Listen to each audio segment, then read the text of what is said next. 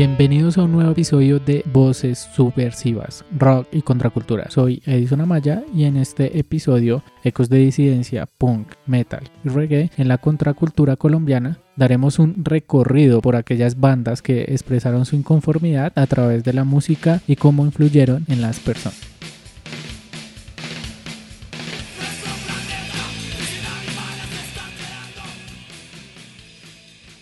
La rebeldía del rock colombiano adquirió múltiples formas. Cada subgénero desarrolló su propia estética contestataria. El punk fue directo y disruptivo en su discurso contra los grupos de poder, con bandas insignia como La Pestilencia. Su actitud transgresora buscaba sacudir las estructuras sociales. La canción de la pestilencia que ahora escuchamos aborda una realidad preocupante en Colombia, donde la extinción gradual de animales, tratamiento inhumano y sacrificio con motivos económicos se ha vuelto inevitable. Acá en Colombia la explotación y maltrato de animales a menudo están vinculados a prácticas con fines lucrativos, como la industria de la carne y la caza indiscriminada. La canción reflexiona sobre la dificultad de permanecer indiferentes ante esta problemática, subrayando la necesidad de concientización y acción para enfrentar los desafíos asociados con la conservación de la fauna y la promoción de prácticas más éticas en la relación con los animales en el país. Y bueno, no hay que tampoco señalar solo a Colombia, porque de por sí considero que en todo el mundo está pasando es nomás como lo que hablábamos en el capítulo anterior, como fue con Amazonas, ¿no? Como Doctor Crápula prácticamente señala a través de su música eh, el tema de, la naturaleza, cómo estamos acabando con todos estos recursos y los animales, ¿no? De por sí hay muchos animales que ya se encuentran en vía de extinción. También le señalo bastante a este género que de por sí es muy, muy, muy interesante cómo abordan estos temas y cómo hacen algo para que prácticamente la sociedad se dé cuenta de lo que está sucediendo.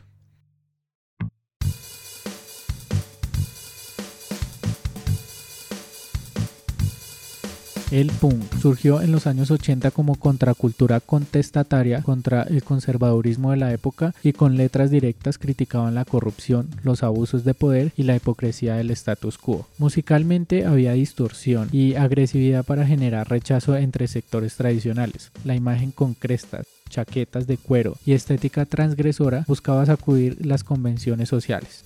Durante diferentes épocas el punk ha sido asociado con actitudes contestatarias y contraculturales que desafían las normas establecidas, lo cual ha llevado a una falta de comprensión por parte de las autoridades en Colombia, como en muchos lugares la falta de conocimiento sobre la diversidad de expresión dentro del movimiento punk ha contribuido a la estigmatización generalizada. Además, el contexto político y social de Colombia, marcado por conflictos internos y tensiones, ha influido en la percepción de la música punk algunas letras y actitudes críticas pueden haber sido interpretadas como desafíos directos a las autoridades, llevando a una respuesta represiva. Es importante señalar que a pesar de la estigmatización, el punk ha sido una forma de expresión vital para muchos jóvenes en Colombia, proporcionando un medio para canalizar sus inquietudes sociales y políticas.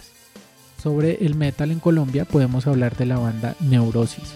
Ahora escuchamos Verdun 1916.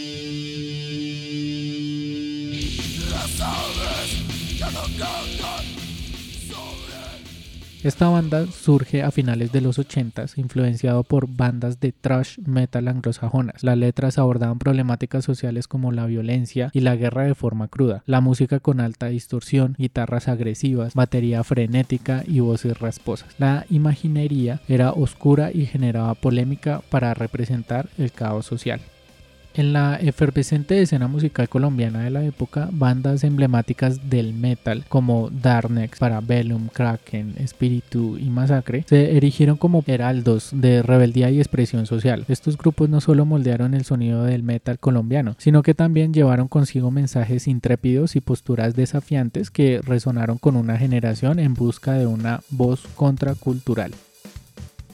Darnex, como precursora, desató una oleada de energía cruda y letras provocativas, convirtiéndose en un altavoz para aquellos que anhelaban expresar su conformidad y descontento a través de la música. Su sonido abrasivo reflejaba una respuesta sonora a las tensiones sociales de la época. Ahora escuchamos a Darnex y su sonido muy particular.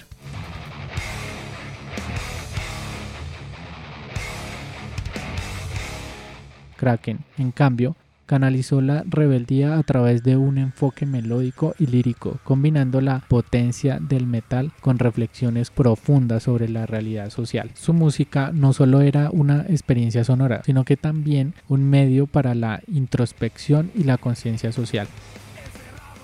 En el reggae, Alerta Camarada, reconocida banda colombiana, ha dejado una profunda huella en la escena musical del país con su compromiso social y sus letras provocativas. Legal, la canción que ahora escuchamos, se dirige como un himno de protesta contra la realidad compleja y a menudo contradictoria que envuelve el narcotráfico acá en Colombia. La canción arroja luz sobre los aspectos negativos de esta industria ilícita, destacando sus impactos en la sociedad y denunciando la explotación y violencia que a menudo la La banda, a través de su música, desafía la glorificación errónea de este negocio, apuntando directamente a sus consecuencias destructivas. Además, Alerta Camarada aborda la hipocresía que rodea la percepción de la marihuana en legal. La canción plantea preguntas incisivas sobre la inconsistencia de la leyes y las actitudes hacia esta planta, señalando la ironía de su estigmatización mientras otras sustancias igualmente perjudiciales son aceptadas. Con su estilo característico, la banda utiliza la música como medio para fomentar la reflexión y cuestionar las normas sociales preestablecidas. Pues es que de por sí la marihuana siempre, siempre ha estado como prácticamente alejada de la sociedad. Siempre dicen que la marihuana la asocian con lo malo, con, con lo peor, pero mire que yo no sé, yo veo que cada vez hay más personas que, se están acercando hacia la marihuana. Es con el simple hecho de, curar, digamos, el tema de, de, las dolencias, el tema de algunas enfermedades les ha servido bastante a ciertas personas. Pero lo que más duele es que hay otras empresas que vienen de afuera y monopolizan este recurso que además ya se han hecho demasiados estudios en donde se dice que, que sirve para muchas enfermedades y que cura bastantes cosas. El dilema está es en que dejan aprobar el alcohol que es como el principal factor en el tema de los accidentes de tránsito, sí está funcionando súper normal en el país, pero pues una droga que no hace casi daño a las personas, que es muy pasiva, que es muy relajada, por decirlo así en ese sentido, eh, la tienen tachada, la tienen alejada, aún sabiendo que pueden dar muchos beneficios a, la sociedad y a, y a la vez también crear pues empresa como tal acá dentro del país. Bueno, eso fue todo en este episodio de nuestro podcast Voces Subversivas, Rock y Contracultura. Más adelante vendremos con más temas interesantes y estén atentos para los siguientes episodios. Hasta la próxima.